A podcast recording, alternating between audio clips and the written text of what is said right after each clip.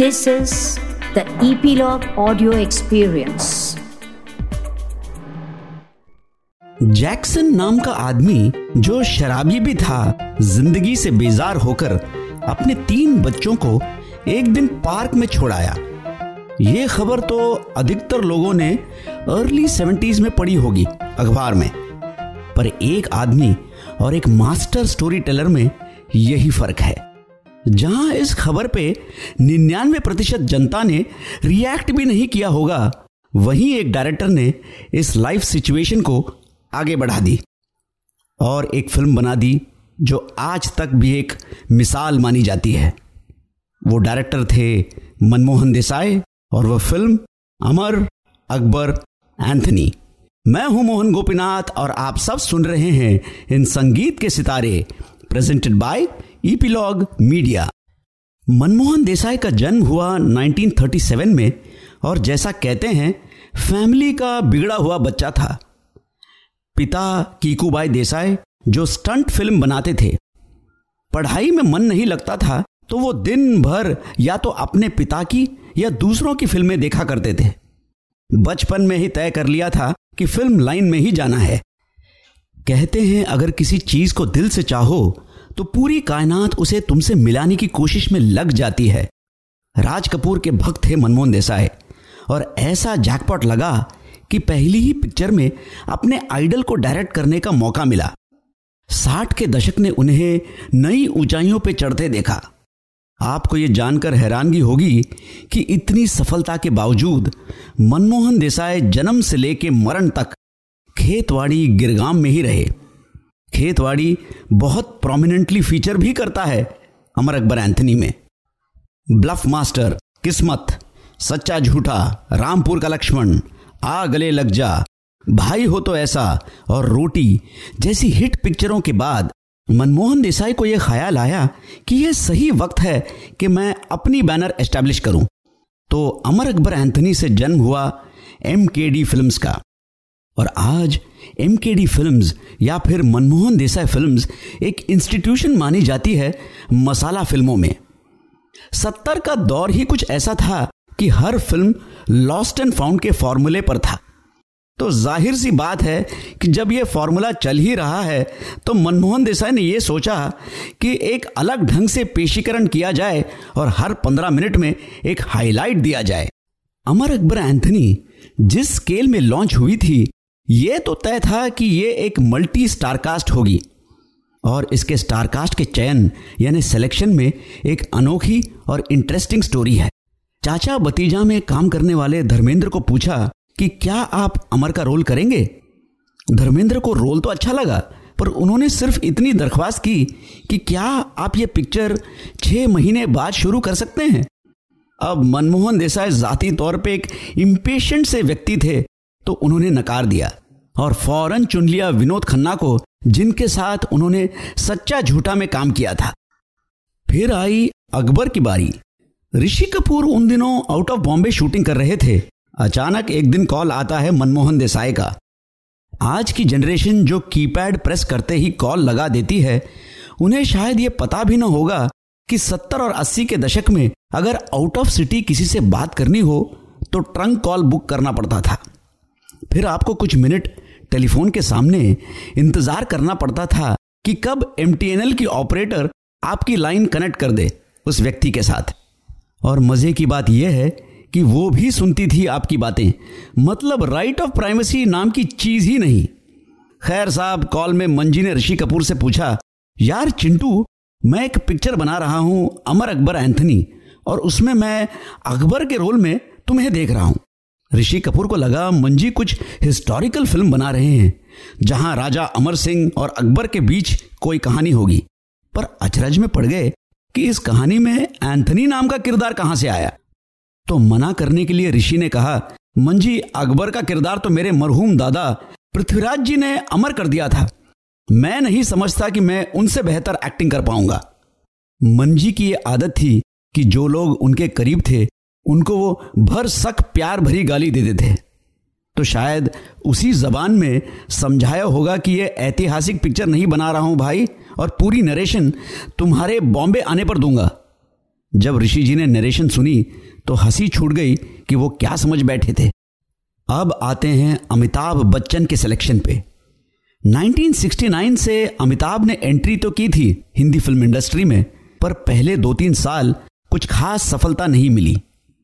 उसी दौरान सलीम जावेद और शत्रुघ्न सिन्हा, जो मंजी के साथ भाई हो तो ऐसा, रामपुर का लक्ष्मण और आ गले लग जा जैसी पिक्चरों में काम कर चुके थे और अमिताभ के घनिष्ठ मित्र भी थे, उन्होंने मुलाकातें करवाई अमिताभ की मनमोहन देसाई के साथ 1972 में। अमिताभ की पर्सनालिटी, जो उन दिनों थोड़ी शायराना सी थी, उसे देखकर कुछ खास खुश नहीं हुए थे मनमोहन देसाई और कटु स्वर में बोल गए, किस ऊंट को पकड़ के लेके आए यार। मंजी को क्या पता था कि यही ऊंट लंबी रेस का घोड़ा बनेगा 1973 में। 2-3 साल बीत गए और अमिताभ हर फिल्म के साथ लोगों के दिलों पे छाने लगे थे। एक अच्छे डायरेक्टर होने के साथ साथ एक अच्छे बिजनेसमैन भी थे मनमोहन देसाई, तो अपने ईगो का रस घोल पीकर उन्होंने अप्रोच किया अमिताभ को एंथनी के रोल के लिए।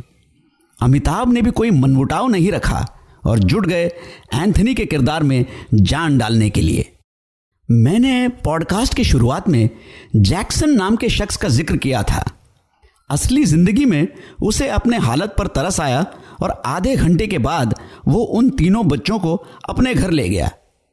मनमोहन देसाई ने सोचा कि अगर जैक्सन के आने में देर हो जाती और तीनों बच्चे बिछड़कर हिंदू, मुस्लिम और ईसाई घर में पलते तो कैसा होता। बस इसी विचारधारा को एक स्टोरी का रूप दे दिया जे.एम. देसाई ने।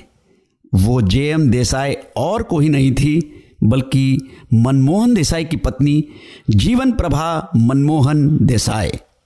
और कहानी लिखने के साथ साथ वो अपने पति को हिम्मत भी देती जब कभी मुश्किल वक्त में फिल्म अटक जाती तो।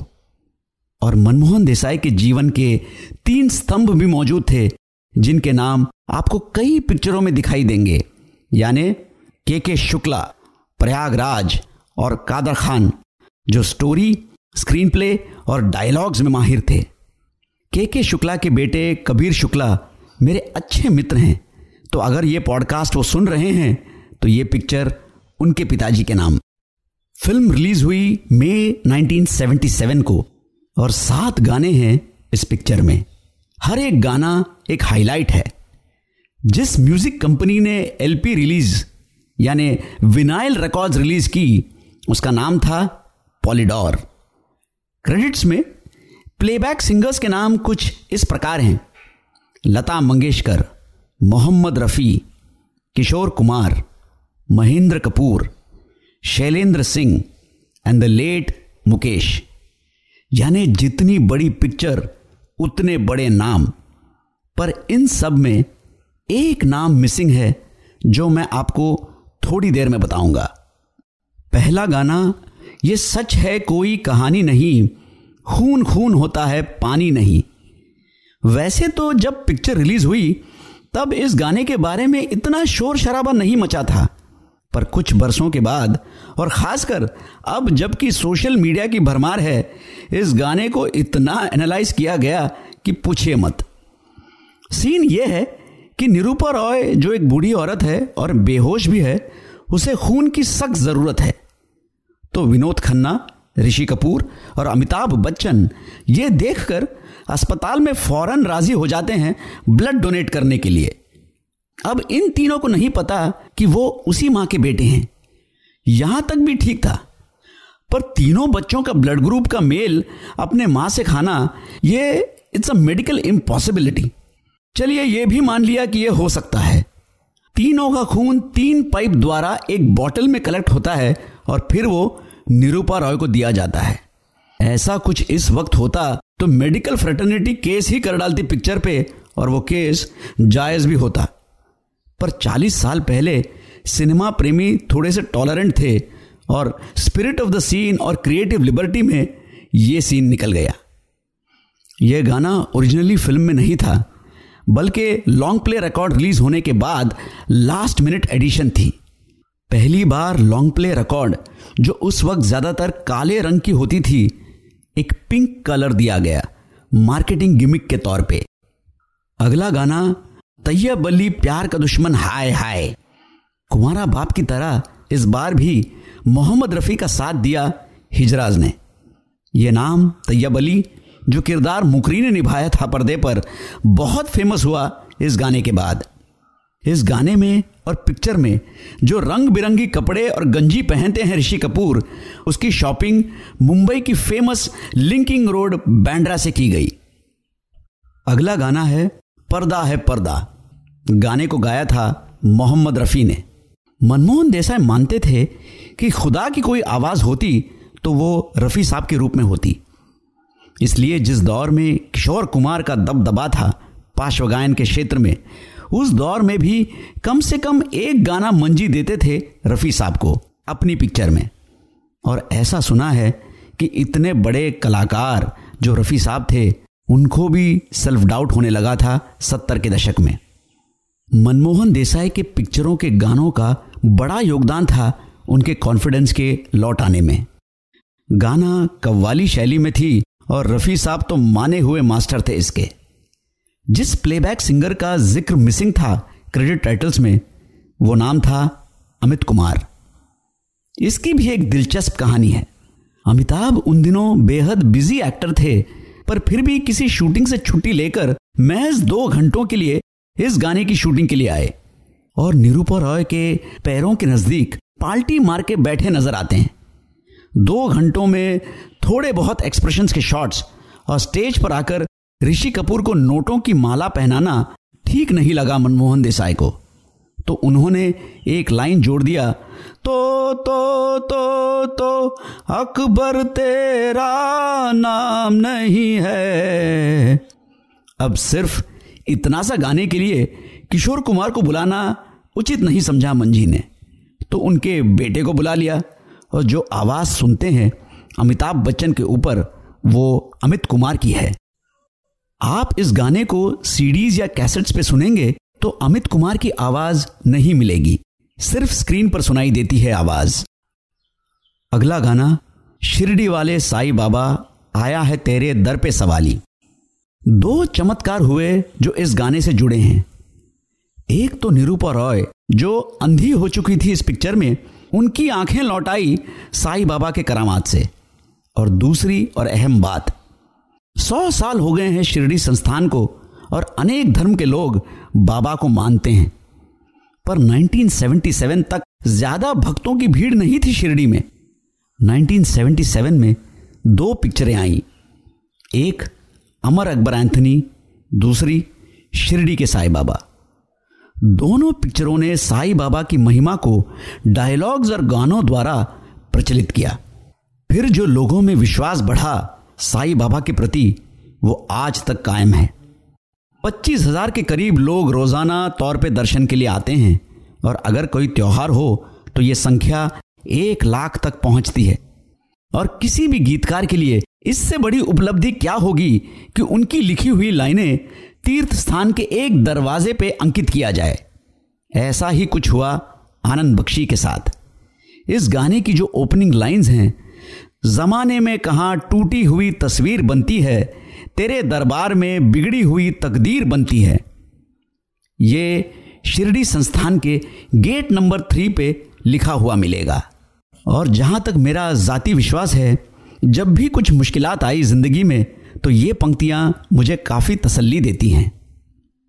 खुदा की शान तुझ में दिखे भगवान तुझ में, तुझे सब मानते हैं तेरा घर जानते हैं, चले आते हैं दौड़े जो खुशकिस्मत हैं थोड़े, ये हर राही की मंजिल ये हर कश्ती का साहिल, जिसे सबने निकाला उसे तूने संभाला, तू बिछड़ों को मिलाए बुझे दीपक जलाए, ये गम की रातें रातें ये काली, इनको बना दे ईद और दिवाली, शिरडी वाले साईं बाबा आया है तेरे दर पे सवाली।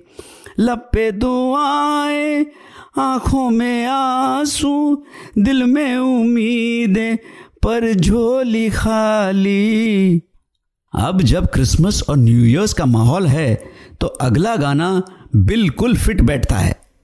गाना है my name is Anthony Gonsalves, मैं दुनिया में अकेला हूँ। दरअसल एंथनी गोंजाल्विस के पहले फिल्म में किरदार का नाम था एंथनी फर्नांडिस, पर संगीतकार लक्ष्मीकांत प्यारेलाल को यह नाम कुछ जचा नहीं। तुरंत प्यारे भाई ने कहा कि क्यों ना मेरे वायलिन मास्टर का नाम दिया जाए किरदार को, एंथनी गोंजाल्विस। यूं नामकरण हुआ अमिताभ बच्चन का इस पिक्चर में। गाने की शुरुआत में जो लाइंस अमिताभ बोलते हैं, You see, the whole country of the system is just a position by the hemoglobin in the atmosphere because you are a sophisticated rhetorician intoxicated by the exuberance of your own verbosity. ये हूबहू एक speech से ली गई जिसे deliver किया था Benjamin Disraeli ने 1878 में। सिर्फ एक तब्दीली की अमिताभ ने, ओरिजिनल स्पीच में इनेब्रिएटेड था, यहाँ उन्होंने इंटॉक्सिकेटेड कहा। इस तरह की सेंटेंस को गिबरिश भी कह सकते हैं। परवीन बाबी, जो उन दिनों बेहद पॉपुलर और ग्लैमरस एक्ट्रेस थी, फिल्म में उनका नाम था जेनी, और पिक्चर में उनके प्यार में दीवाने होकर अमिताभ ये गाना गाते हैं। ये रोल ओरिजिनली जीनत अमान को ऑफर किया गया था, पर उनके पास डेट्स नहीं थे, और जब जेनी की बात चली तो हम उनके बॉडीगार्ड जुबिस्को को कैसे भूल सकते हैं। जुबिस्को का असलियत में नाम था यूसुफ खान, और प्रोफेशनल रेसलर स्टैनिस्लाव जुबिस्को से प्रेरित होकर इस किरदार का नाम रखा। अफसोस कि हाल ही में यूसुफ खान का इंतकाल हुआ। अगला गाना यानी फिल्म का टाइटल ट्रैक। फिल्म के मुहूर्त शॉट पे जो डायलॉग लिखे थे कादर खान ने, अनहोनी को होनी कर दे, होनी को अनहोनी, एक जगह जब जमा हो तीनों, अमर अकबर एंथनी, इसको आगे गाने के रूप में पिरोया आनंद बख्शी ने। जावेद अख्तर का यह जोक था कि 70 के दशक में सिर्फ एक मस्सा चेहरे पे लगाने से विलन हीरो को पहचान नहीं पाता, और सिनेमा प्रेमी खूब मज़ा लेते थे इस कॉमेडी सिचुएशन का। और ये गाना तो एक कदम आगे है। तीनों किरदार अपने अपने नाम बताते हैं गाने में, फिर भी विलन्स उनको पहचान नहीं पाते। इस गाने में जब तीनों हीरो साथ में खड़े होते हैं, उसकी पिक्चर एक बड़े से इरेजर में डालकर बेचा गया था 1977 में, और कई बच्चों के ज्योमेट्री बॉक्स में पाई गई। गाने को गाया था महेंद्र कपूर, शैलेंद्र सिंह और किशोर कुमार ने। आखिरी गाने को मैं संस्कृत के उच्चारण से डिस्क्राइब करूंगा। न भूतो न भविष्यति, न इसके पहले ऐसा कुछ था न इसके बाद ऐसा कुछ हुआ। गाना है हमको तुमसे हो गया है प्यार, क्या करें बोलो तो जिए, बोलो तो मर जाए।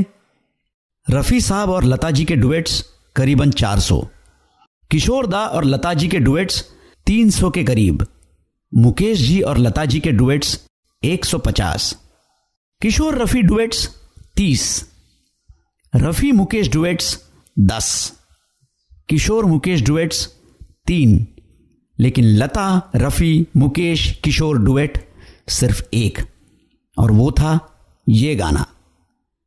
ये गाना बम्बई के गेटवे ऑफ इंडिया से लेके एक घर में और फिर अंत में बोरीवली नेशनल पार्क की ट्रेन सर्विस, जिसे वन रानी भी बोलते हैं, वहां की गई। 3 अलग अलग हीरो, 3 अलग अलग आवाज।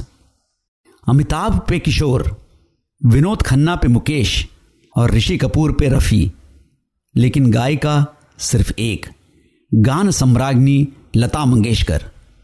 वैसे तो विनोद खन्ना का रोमांटिक ट्रैक भी नहीं था ओरिजिनल स्टोरी में, क्योंकि वो एक सीरियस किस्म का इंस्पेक्टर का रोल था। लेकिन जब विनोद खन्ना ने देखा कि अमिताभ के साथ परवीन और ऋषि कपूर के साथ नीतू हैं, तो उन्होंने भी जिद की मनमोहन देसाई से कि यार मेरे ऑपोजिट भी कोई हीरोइन कास्ट कर लीजिए। उन दिनों वो बहुत सारी पिक्चरें कर रहे थे शबाना आज़मी के साथ, और एक केमिस्ट्री भी थी।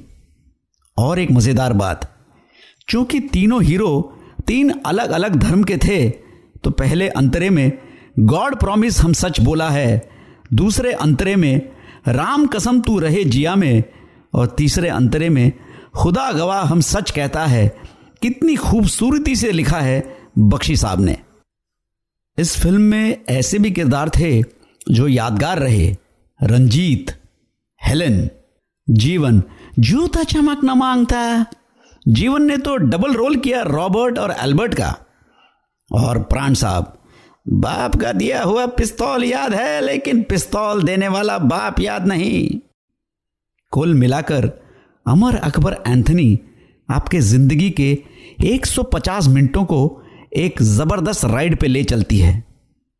अमिताभ को एक कंप्लीट एक्टर का दर्जा देने में पहली पिक्चर थी अमर अकबर एंथनी। अब तक वो एंग्री यंग मैन थे, अब वो ऑलराउंडर बन गए। एक शीशे के सामने यादगार सीन है जहां वो पट्टी लगाते हैं शीशे को मार खाने के बाद। आपको हैरानगी होगी अगर मैं ये कहूं कि ये सीन मनमोहन देसाई के निर्देशन में नहीं थी। हुआ यूं कि मोहन स्टूडियोज जहां ये शूट किया जा रहा था सीन, वहीं पर परवरिश की शूटिंग हो रही थी। तो मनमोहन देसाई परवरिश की शूटिंग करने चले गए और ये शीशे वाला सीन जिसने डायरेक्ट किया उस महान शख्स का नाम था कादर खान। और जहां ये फिल्म लॉस्ट एंड फाउंड की कहानी है, मैंने भी इस पॉडकास्ट द्वारा अपने एक बॉस को फिर से एक मेंटर की तरह पाया। मेरे फिल्मी पागलपन में पहला श्रेय मेरी माँ को जाता है और फिर जी सिनेमा को। और मैं जी सिनेमा नाम के चैनल में आता भी नहीं अगर कांता अडवाणी ने मुझे ना चुना हो तो। और मेरे साथ हैं कांता अडवाणी, जिनका अमर अकबर एंथनी के साथ बहुत ही खास रिश्ता है। वो क्या है सुनेंगे उन्हीं की ज़बानी। Welcome Kanta. Thank you Mohan, thank you for including me in this podcast.